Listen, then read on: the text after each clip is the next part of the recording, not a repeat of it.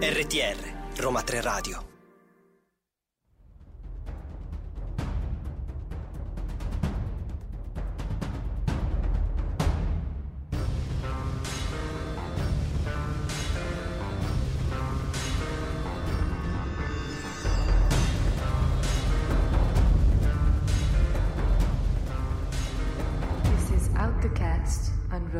Radio. Hello and welcome to this week's Out of Cast, your program completely in English to improve your knowledge about cinema. I'm your host Helia the Bluehead. As again this week, I'm your I will be your only host as Eleonora couldn't come, and we took a week off and we you know took a break. But uh, today we will continue our discussion on films that Martin Scorsese has done. So don't go anywhere as there are lots of things to discuss, lots of iconic movies, and I just can't wait to talk about them. But before that, let's take a look at our pages on social media where you can find us on Facebook, Twitter, Instagram. You can find us, but on Facebook, you gotta search Roma Tre Radio. Uh, on Twitter, also, you gotta search Roma Tre Radio. On Instagram, you gotta search Roma Tre Radio with three as the number. Uh, our streaming website, which probably if you're listening to us right now, you're either on the TuneIn app or the streaming website, but still, I'm gonna say to you. Um, radio.uniroma3.it. On the TuneIn app, you can also find us. Just search Roma 3 Radio, use 3 as the number. And each Sunday, we will launch our podcast uh, on our streaming website and, of course, on the SoundCloud. So don't go anywhere. Get yourself a cup of tea, get ready, and we'll be back to you very soon.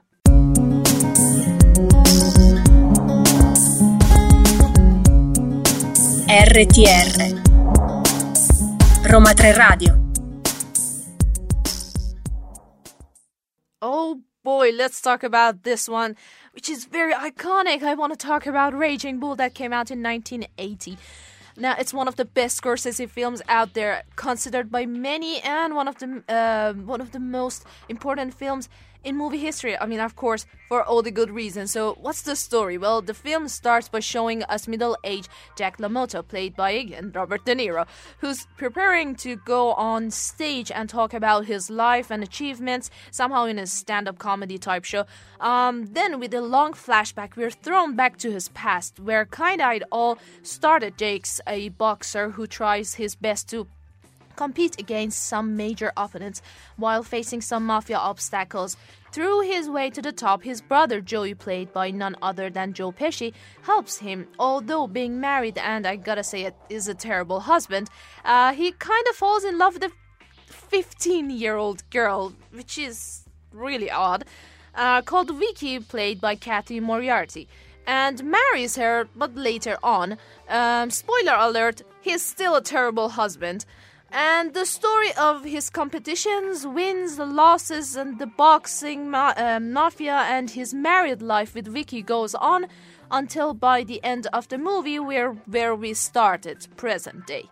Now, the cinematography and editing is absolute work of art, especially the boxing matches. They are so mesmerizingly crafted that you cannot simply take your eyes off the screen. You cannot even blink for a moment. Um, that's how intense it is and how beautifully crafted it looks like. Almost all of it, uh, all of it is shot in black and white, except for a very small sequence, which are some photographs, a memory-like sequence, uh, reminding us, the viewers, the only good time Jake, Joey, and Vicky had in their lives. Now, the script, well, it was adapted from Jake LaMotta's memoir, um, Raging Bull: My Story if it's a faithful adaptation, then I gotta admit that he hasn't got the best manner. I mean, bear with me. Um, he actually cheated on his first wife. He continuously shouted and harmed, especially physically, both of his wives. He slapped Vicky numerous times and was always suspicious about her that either she is going out with all, uh, other men um, he was constantly bullying everyone, even his own brother, looking for fight and kicking and punching everyone. So you have a main character whom you barely feel empathy for. I mean, how can I feel either sympathy or empathy for such character? Anyways, moving on. Um, each of the boxing scenes was choreographed for a specific visual style, and De Niro gained uh, approximately 60 pounds. Uh, for you all out there who doesn't know pound, it's 27 kilograms to portray LaMotta in his later post-boxing years. Uh, in the end, it's got 94 reviews, uh, sorry, it's got 40, uh, 94% on Rotten Tomatoes, but the film received mixed reviews upon its release, while uh, De Niro's performance and the editing were widely acclaimed. It uh, garnered criticism due to its violent content. Despite the mixed reviews, the film was nominated for eight Academy Awards, including Best Picture, Best Director, and won two uh, Best Actor for De Niro, his second Oscar, and Best Editing. In 1990, it became the first film to be selected for preservation in the National Film Registry in its first year of eligibility, which is really cool.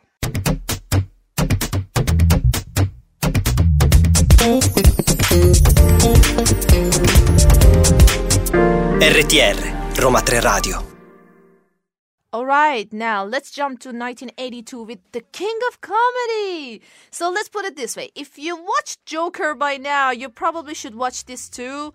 I mean, if you're movie buff, you're probably aware of how much Joker's director Todd Phillips has been influenced by this movie that I'm gonna talk about right now. Um, you've most probably heard about it, but let's not waste any time now. Uh, what's the story? Let's start off with the story. Rupert Pupkin, uh, played by none other than Mr. De Niro, is an aspiring stand up comedian trying to launch his career, looking up to his favorite comedian and TV host, uh, Jerry Langford, played by Jerry Lewis.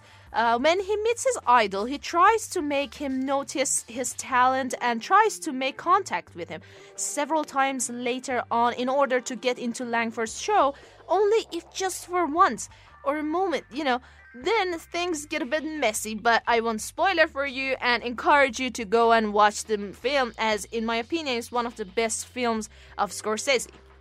Now, the film deals with the theme of celebrity worship and American media culture masterfully. Several scenes will give you goosebumps and make you wonder about our behavior towards uh, towards celebrities and famous people in general. I mean, really, we should think more about our attitude and behavior uh, towards celebrities, as we might not notice many times that they are normal human beings like us. There's this scene specifically in the movie where Jerry Langford is walking uh, across the street uh, to get his uh, to get to his office, and people notice him, and each person tries to get to him and get an autograph or something from him, and then a woman uh, on a public phone comes up and asks him for an autograph. He signs her one, and then she asks him to talk to the other person on the line. He gently says that he has to hurry up and go, and then, as he is crossing the street, the woman shouts, I hope or wish you get cancer. I mean, imagine that. And Jerry Lewis said that this has happened to him. And that's terrible. I mean, um, and don't tell me that people don't do that or don't act surprised, because you know that that these kind of people exist and sometimes we might not notice that we're hurting other people's or celebrities' feelings because they're, as I said, normal human beings. I mean, and let's move on. Aesthetically, the movie looks amazing thanks to the astonishing editing and cinematography. The script is also very well written and everything works perfectly. Uh, there are lots of elements that will keep you wondering af- uh, even after the credits roll. Unfortunately, the movie flopped at the box office, grossing only 2.5 million against its 19 million budget. But hey, it has uh, the awesome score of 88% on Rotten Tomatoes, which is really good.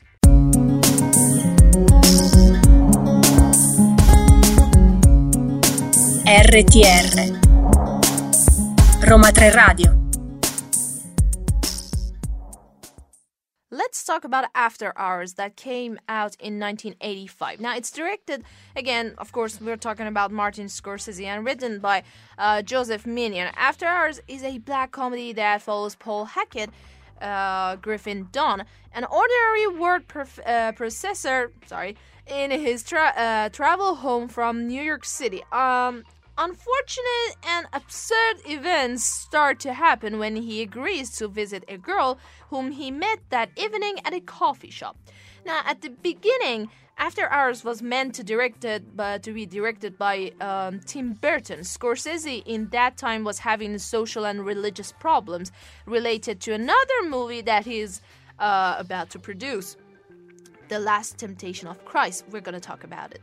Um, he thought uh, he though fell in love with the After Hours script, and then Burton gave the director chair to Scorsese since uh, he expressed the wish to direct the movie.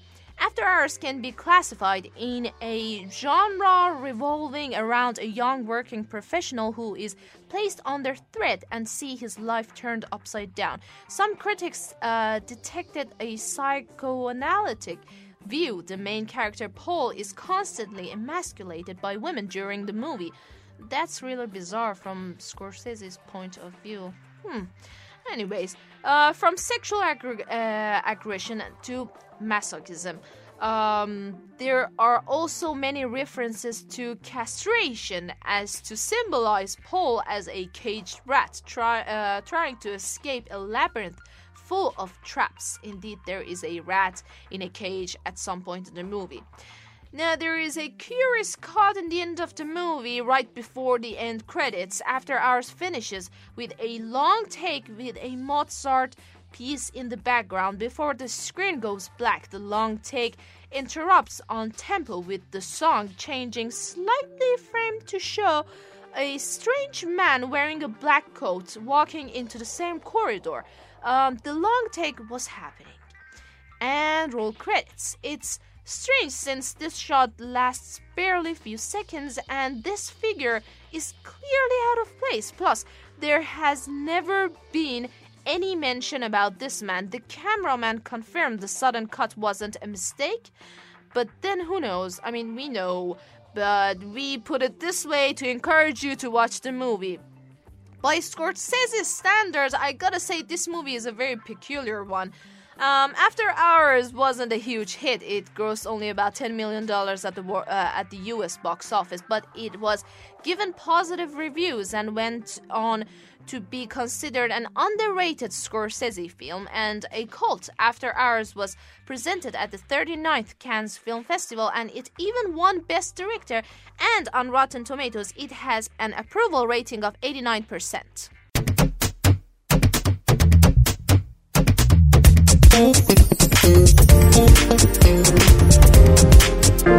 RTR, Roma 3 Radio.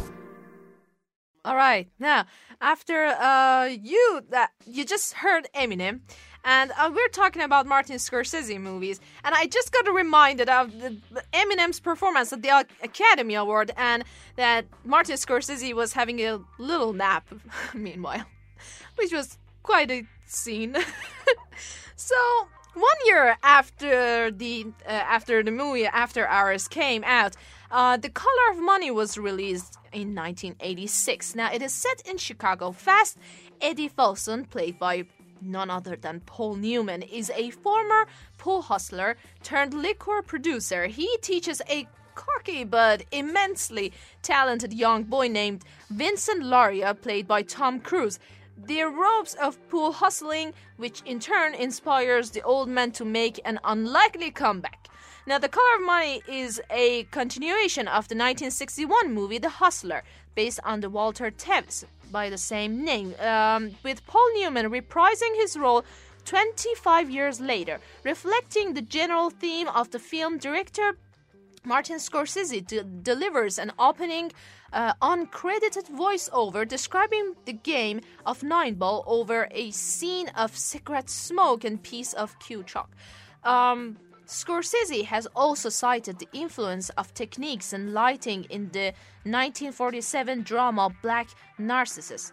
uh, in making the film, especially he states that the extreme close ups of Tom Cruise around the pool table were inspired by those of the nuns in that film.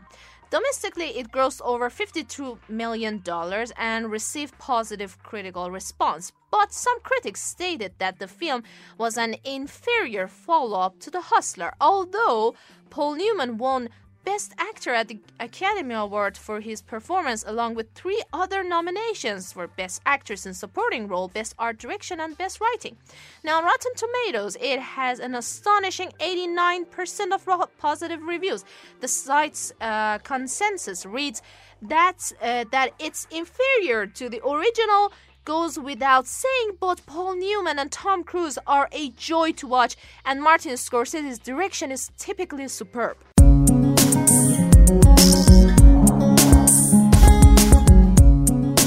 RTR Roma 3 Radio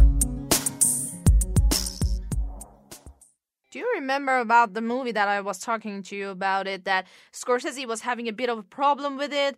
Yeah, The Last Temptation of Christ that came out in 1988. I'm gonna talk about it right now. I mean, we usually associate Martin Scorsese with his movies on organized crime, mob, Italian Americans, etc. But before that, in the 80s, the late 80s especially, he was probably at his creative peak in the decade um, in which we saw him making Raging Bull, King of Comedy, After Hours, The Color of Money. The movie that came out in 1988, The Last Temptation of Christ, is arguably one of his most peculiar projects uh, in his entire filmography. The carpenter, Jesus of Nazareth, played by Willem Dafoe, tormented by the temptations of demons, the guilt of making crosses for the Romans, pity for men and the world, and the constant call of God sets out to find what God wills for him. I'm feeling like Shakespearean theater. You know, I'm feeling like playing Shakespearean theater. Anyways, uh, but as his mission nears fulfillment, he must face the greatest temptation the normal life of a good man. Interestingly, it is based not on the Gospels but on Nico. Uh, okay, this writer is a Greek is Greek, and you know us in Out of Cast. You know that we are terrible at pronouncing the foreign names we are the best people to mispronounce names. So there you have it. A Greek name that I'm gonna try my best to pronounce it. Nikos uh, Kaza Kazantzakis. God, I don't know.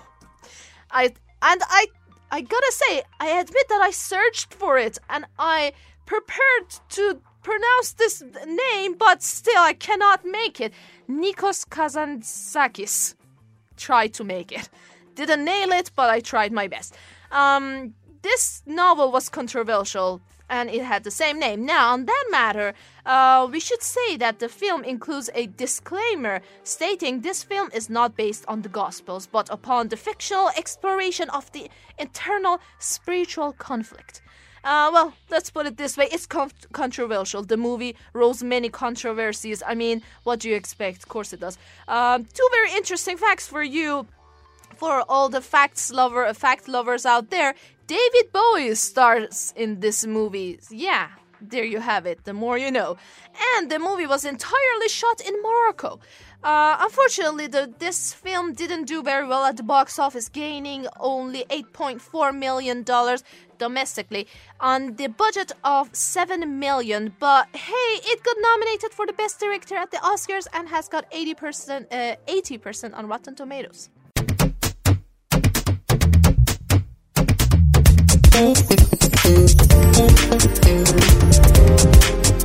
RTR Roma 3 Radio To talk about one of Scorsese's arguably best movies and memorable one. If you've been following the order of the movies we are talking, uh, you probably have guessed the movie that we're gonna talk right now. Um, yes, it's time to talk about Goodfellas, a movie that is high up in many movie lists issued by known movie magazines or organizations or even filmmakers. Um, it's an adaptation of the uh, 1985 non-fiction book Wiseguy by Nicholas Pileggi, who co-wrote the screenplay with Scorsese. We follow Henry Hill, played by uh, Ray Liotta, life of crime du- uh, during his association with the mob his rise and fall from 1955 to 1980. For obvious reasons, it wouldn't be a Scorsese mob film without Robert De Niro and Joe Pesci. So, yeah, they both have huge roles in this story as well. Pesci portrays uh, Henry's psychotic partner Tommy, and De Niro is Henry's mentor Jimmy, someone he used to look up to when he was a teenager. Although being 146 minutes. The movie really doesn't feel that uh, like that. It's pretty fast paced, and the editing surely is done in a way so you can feel that. Hell, even sometimes the editing feels like a slap in the face to make sure you're paying enough attention. That's how good it is. Uh, Scorsese initially titled the film Wise Guy and postponed making it. Later, he and Pileggi uh, changed the title to Goodfellas to prepare for their role in the film. Robert De Niro, Joe Pesci, and Ray Liotta often spoke with Pileggi, uh, who shared research material left over from writing the book. According to Pesci, improvi- uh, improvisation and ad libbing uh, came out of rehearsals wherein Scorsese gave the actors freedom to do whatever they wanted. The director made transcripts of these sessions, took the lines he liked most, and put them into a um, revised script which the cast worked from during uh, principal photography. Uh, the film was nominated for six Academy Awards, include, including Best Picture, Best Director, with Pesci winning for Best Supporting Actor. It's got 96% on Rotten Tomatoes and grossed uh, 46.8 million on a budget of 25. Goodfellas is widely regarded as one of the greatest films in the gangster genre. In 2000, it was deemed culturally, historically, and aesthetically significant and selected for preservation in the National Film Registry by the United States Library of Congress. Its content and style have been emulated in numerous other films and television series.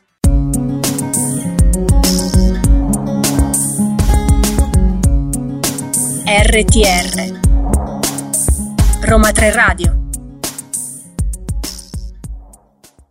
Let's talk about Cape Fear that came out in 1991. Scorsese remake of the 1962 original classic of the same name is just as thrilling. Uh, the entire production is nicely crafted. It's classic Scorsese, fast camera movements, flawed characters, and of course, there's a psychotic character. Why did you think there's not? Um, this is how to tell a story. The narrative immerses the viewer inside the psychological torment. De Niro's portrayal is absolutely horrifying as it creates one of the most memorable psychopaths ever seen on film. Uh, his method acting is on full display. The storyline um, revolves around defense attorney Sam Bowden and a former client of his, Max Cady. When Sam defends Max, who is a violent sex offender, years earlier, he withholds evidence that could have acquitted his client. He chooses to do so knowing his client is a menace and extremely dangerous. Um, after spending 14 years in prison, Cady has learned of the cover up, has had plenty of time to study the law, and has had time to plot his revenge. Cady's psychological torture is just as brutal as any visceral damage he could dish out. Oh, cancer, come out, come out wherever you are. Creepy stuff. Uh, this film is at the top of its genre. Uh, it's a truly terrifying story of vengeance, and it's very cool. The direction is frankly awesome, while the characterization is nigh on perfect. Uh, Cape Fear marks the seventh collaboration between Scorsese and De Niro. The film received positive reviews and received Oscar and Golden Globe Award uh, nominations for Best Actor for De Niro and Best Supporting Actress for Juliette Lewis. It's got 73% on Rotten Tomatoes and grossed uh, 182.3 million at the box office on a budget of 35, which is really good. So it was a it was win both critically and financially.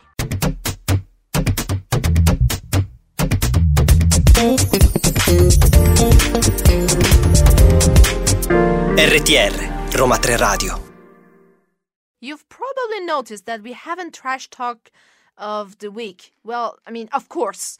Uh, who can trash talk Scorsese? I mean, criticize I criticize some of his choices, but trash talk? Oh hell no. You don't mess with the living legend of the cinema and filmmaking. We might not like all of his movies, but trash talking him? No. How dare you? Anyways, this has been the second episode about Martin Scorsese films. I uh, hope you've enjoyed today's show. Thanks to all our group members, Say, Julio, and Eleonora, and special thanks to our director, Noemi. She has done a great job. But before saying goodbye, let's take a look at our uh, pages on social media and website where you can find us. Well, you can find us on Facebook and Twitter just searching Roma 3 Radio. And on Instagram, you gotta search Roma 3 Radio with 3 as the number.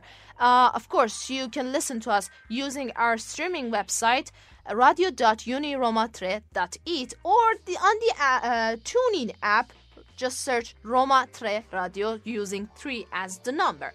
And don't forget that we will post our podcast on Sundays, each Sundays um, on our streaming website and, of course, on SoundCloud. Huge thanks to you all, our dear listeners. I've been your host, Helia the Bluehead, and we'll see you on the flip side.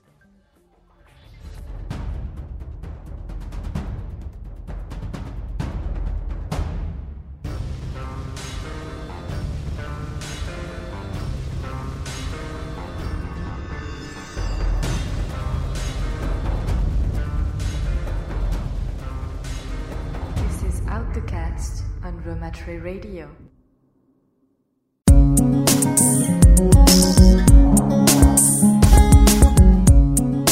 RTR Roma 3 Radio